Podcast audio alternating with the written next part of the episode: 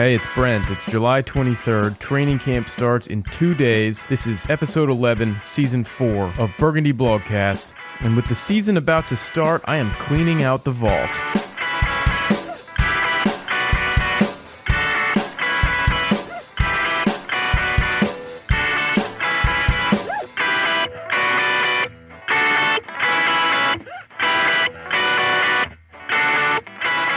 Welcome back to the Blogcast, friends. I think it's been about a month at least since I did this. I have no partner tonight, it is just me again, and I intend to hit three or maybe four topics of interest to me as we finish up the off season and get ready for the real stuff. A couple of weeks ago, the Redskins selected Adonis Alexander in the sixth round of the supplemental draft. It was the first time the Redskins had selected a player in the supplemental draft since Jeremy Jarmon nine years ago. And of course, some years no players get selected in the supplemental draft, so this was an interesting occurrence. It's the kind of thing that just doesn't happen very often, and it's really hard to know what you're going to get out of it. Since supplemental draft picks are just as unpredictable and even less common than regular draft picks, it would have been, frankly, kind of ridiculous for anyone to say with confidence or certainty prior to the fact that the Redskins were going to draft Alexander or anyone else for that matter, but there were reasons to think that this match might eventually come to fruition. In fact, I tweeted before the draft, and I realized that this is a connection that many people made. It's not some special epiphany, but I did make mention of the fact that there was a connection between Don- Adonis Alexander and Torian Gray, the Redskins defensive backs coach who coached him in his first year at Tech. The thinking, of course, was that Torian Gray would be in a position to know as well as possibly anyone else in the league exactly what makes Adonis Alexander tick, and whether the attitude issues that got him disqualified at Virginia Tech would be the kind of things likely to translate into the professional ranks. And so, sure enough, Uncle Torian seems to have given the big okay on Adonis. And I would submit that that and that alone is probably the single most encouraging and hopeful thing about this pick, and the main reason for Redskins fans to think that it might work out. I want to discuss Adonis briefly, but from a few different angles. Number one, physical tools, raw tools and traits. His are good, but maybe not quite as good as some have made him out to be. I kind of disagree with the notion or the reputation that he might be some kind of physical freak. I mean, he is big, well, rather tall. I mean, he's over six foot two with long arms, which is great. That's highly desirable for a defensive back as long as they can play. But he's not especially fast, at least not in terms of timed speed. In fact, his four six forty time is probably what uh, dropped him all the way to the sixth round in the supplemental draft. And he's not exactly strong. In fact, I think he only put up pretty sure single digits on the bench. I think nine reps on the bench. He wasn't really super explosive in the other drills either. So pump the brakes a little on this physical freak thing with Adonis. I think he's tall and long, which is nice, but we'll just have to see about his overall athleticism and power. Next angle production or performance. In other words, well, just how good of a player is Adonis Alexander? And I think the answer to that is something like, well, he's been good, but he's also been okay. Specifically, his first year at Tech, playing a little bit of safety and corner, he was good. He was really good. In fact, I think he was all ACC freshman team.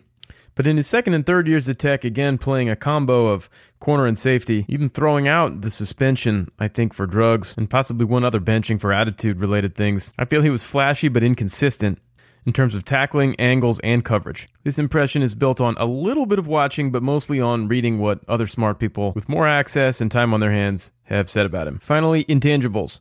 Uh, not good. Below average. His are just not very good. That's why he got kicked off the team for academic reasons and because he had been a headache. One of the tech beat writers went on the Redskins Talk podcast and said that he, quote, just doesn't get it, which I think is a very damning phrase. And he's saying all the right things since the draft, but you're just going to have to wait and see on whether or not this guy's actually committed to being a professional athlete. So, in summary, I think Adonis Alexander is a kid whose best case outcome scenario is really good. It's like above average starting safety or corner, but there's certainly a high chance of total washout. So overall, I think for a sixth round pick, which tends to turn out to be not much of anything anyway, and in a year when the Redskins were very likely to have been picking twice or even three times anyway in 2019 in the sixth round, I'd say it seems like a good move. I'm excited about it, or at least intrigued to see where it goes, but I'm not going to make too much of it. Although I do think it's extremely likely that he's going to make the roster because I just don't think they would have gone through the hassle of making this pick if they weren't ahead of time very confident that they would end up keeping him. I'm not really sure if he's going to make it as a safety or a corner, though I tend to think they're going to try and make him a corner first. That would make him a threat to the roster spots of Josh Holsey or Greg Stroman. But they might also justify keeping him as kind of like a fifth safety. So I suspect he'll make the first version of the 53, but I don't think he's going to play a lot as a rookie. I'm about to kick it back to good old Kirk Cousins right now. If you are among those who simply can't stomach listening to anything else about him because he's not a Redskin anymore, that's fine. Go ahead and shut this off or fast forward or whatever. I don't care. He still interests me greatly. He did this Bleacher Report feature like a week and a half ago. You've all read it by now and heard about it ad nauseum on sports radio, but let me tell you a couple things I think about it. Specifically, two quotes by him in this article. Now, you will remember that I am a Kirk Cousins supporter, generally speaking, and I enjoyed him as a Redskin, and I wanted them to sign him. And I think going back in time several years, they definitely should have. And even recently, I, I wanted them to figure out a way to make it work. Of course, it has become abundantly clear in, in recent months that that just was never going to happen and that the marriage was destined for divorce or the engagement or whatever. I don't even know how to how the analogy fits anymore, but whatever. First of all, Cousins said, Here I'm known as the starting quarterback and a seven year veteran, so I'm instantly given a platform and place to lead from. In Washington, I was a fourth round pick. I was a guy who had been benched, I was a guy who was figuring it out. I was a guy with a franchise tag, so the perception can be different. End quote. I just want to echo the popular criticism of this comment because the Redskins paid him a ton of money, and everyone in the organization, from the leadership, uh, from the front office down through the coaches and even his teammates, were implicitly and I would say explicitly almost begging for this guy to lead the team. For each of his three years as a starter, and certainly for the last two, this team was aching for him to step up and be the QB one type leader that you that everybody wants. And and my sense is that they coached him like one, they treated him like one, they certainly paid him like one, whether by long term deal or not. And it really should have just been expected. So this wasn't an opportunity thing. They handed him the reins. Going back to the very beginning when Jay Gruden named him a starter three seasons ago, he said, It's Kirk's team. Kirk's team. He couldn't have been any more clear. He said it into a microphone. So you were, in fact, given a platform and a place to lead from, Kirk. I thought it seemed like, in some ways, at least on the field, you were doing that a little bit, but none of us as fans really know what was happening behind the scenes. And, and if you're telling us now that you didn't because you felt like you couldn't, I think that's on you not on us or on Jay. And the second thing he said in this article that really chapped my buns was this The contract, as my agent Mike McCartney said, allows me to go out to the field every day and never think about money. The money is done. I can just go play football, and that's what I love. The last thing I want to think of is if I throw for 200 more yards, I can get a million dollar bonus.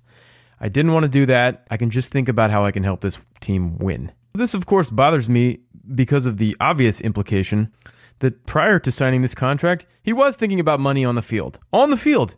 Now listen, I mean, I'm a fairly realistic person. I don't I don't begrudge any professional athlete his prioritization of his security. I mean, get your money, feed your family, build your wealth. I get it. He deserves to. It's a big reason he's worked so hard for all this.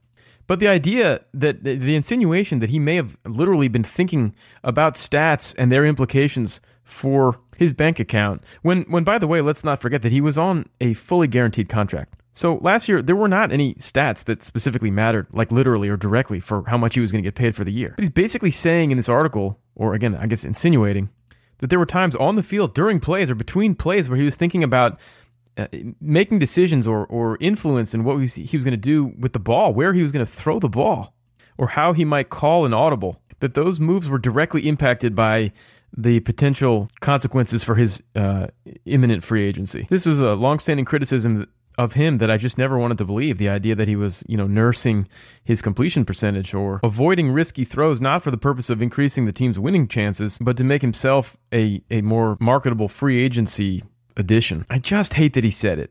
I mean, he didn't come out and just flatly admit it, but he flirted with it, and I hate the idea. Get your money, go get your money, but recognize that that, that comes like the success on the field that will earn you that money in the future from your current team or another should be the extent to which it is obvious that you are efforting primarily to help the team win. I really think to have success as a team in a season or for several seasons, you need your quarterback to be a gamer. I'm not talking necessarily about clutchness, but just commitment to the cause. Some guys like that were Hall of Famers like Brett Favre and Steve Young, but others were sort of more like just above average guys like Romo or Jeff Garcia. And still others are, are like journeymen, but guys that, that you can win with in a pinch and maybe for a stretch because his teammates believe in him. The Josh McCowns, the Ryan Fitzpatricks. If you have that, you always have a chance. Whereas you could have the most physically gifted quarterback in the world. You could have Jeff George. But if his motivation is all wrong, the team's just never going to get where it's trying to go. I'm probably over dramatizing this, and I don't just think that Cousins, you know, totally alienated all of his teammates And I think even in retrospect that there were plenty of guys who enjoyed playing with him and, and liked playing for him. I mean, even Trent Williams, whose voice should be basically respected above all other current Redskins, certainly went to bat for Cousins in the media a number of times. So there is that context. But for him to make that comment on his way out the door, that he didn't want the dollars and cents to affect his reads and progressions, and the implication that that's what was happening here, as a fan of his, that was hard for me to swallow. And I do think that as a fan of the Redskins, you gotta love that no matter what Alex Smith is making, and yeah, he's making a lot, but no matter what his number, that he'd give a finger and a nut to win a Super Bowl. Paul Richardson was the Redskins' most high profile free agent signing this year and he didn't really even rank among the highest profile signings across the league, but they paid him a lot to come and make a big imprint on this offense, primarily by stretching the field. And I was fine with the Redskins signing him. Not ecstatic, but fine because I do think he can kind of be like a DeSean Jackson light or very, very light, like a virgin DeSean Jackson, like a Djax Shirley Temple. But my concerns, in addition to the fact that he's just slight and fragile, and therefore still fairly unproven, were centered on the reputation for being a kind of a one-trick pony. That being kind of a uh, basically a deep threat only or or a, a splashy highlight catch type of guy. But on that topic, I wanted to again call attention to two advanced statistics compiled by Pro Football Focus, which I treat, uh, retweeted recently regarding Paul Richardson that frankly impressed me and surprised me a little. The first is that Paul Richardson generated the highest passer rating when targeted in the end zone in 2017 of all receivers with at least five targets. Russell Wilson's passer rating when throwing to Paul Richardson in the end zone was basically perfect 158.3. Now, clearly, a lot of that is the wizardry of Russell Wilson, but I subscribe to the school of thought that when you are number one in anything, like literally number one at the top in the NFL among your position, for a full season, you're probably good at it. So this would suggest that maybe Paul Richardson will be kind of awesome in the red zone or at least could be, and that is a huge boon to this Redskins team, of course, because they've notoriously struggled there recently. The second Paul Richardson stat um, generated by Pro Football Focus that I hadn't been aware of until recently was that he again generated the highest passer rating when targeted versus what they consider quick pressure, which is in two and a half seconds or less. Number one among all receivers in the league who had at least 10 receptions on the year in terms of quarterback's passer rating when targeting him against quick pressure. That is a useful thing. I mean, I generally think of more like a possession type receiver or a tight end maybe as that security blanket guy that a quarterback will look to immediately when a blitzer goes unblocked. Like an Anquan Boldin or a Pierre Garcon type guy, usually like the real badass tough guys. But huh, what do you know? Look at that. Paul Richardson. Pretty reliable when there's quick pressure, number one in the league. Again, a lot of that is Russell Wilson because he does amazing things. But maybe, just maybe, Paul Richardson is not strictly a one trick pony. And maybe the Redskins, giving them the benefit of the doubt here, maybe they paid him for more than just that speed. Last thing here, fourth and final major point for this podcast session. I debated whether or not I was even going to bring this up because I'm going a little bit off the grid here. Red alert Pay attention, this is rumor time, rumor mill. Okay, I want to make that abundantly clear. The following is a rumor, not fact, not something I witnessed with my own eyes, not something I heard directly from the mouth of either primary participant. But hopefully, most of you know me well enough by now to know that I, I really try my best not to just go shooting off half cocked with every little flimsy, unsubstantiated rumor that I encounter. So I can only say that I researched this very thoroughly. It was corroborated by no fewer than three unrelated sources, and I strongly believe it to be true. This is some dirty soap opera type stuff regarding two fairly high profile Redskins and potentially a little myth busting. Most of you know by now and have known since shortly after DJ Swearinger became a Redskin one year ago that he is a former high school classmate and teammate of his current teammate, Josh Norman. So, without dispute, they have a long history and a deep familiarity. And I think there's a prevalent narrative that they are basically blood brothers too, that they are naturally in sync on the field, that on the gridiron they think and move as one, that they feel each other's pain and nurse each other's children. But I want to share tonight that I feel that that narrative may be largely hogwash. To be clear, I'm onto a convincing report here that Josh Norman and DJ Swearinger are actually not even friends. As I understand it, Josh has a problem with some of DJ's preferred off field pursuits, specifically one pastime which he apparently enjoys about as much as Trent Williams does, if you catch my drift, and that DJ in turn basically thinks that Josh is just weird. But what I uncovered actually goes a little bit deeper than just a surprise beef between two supposed best buds.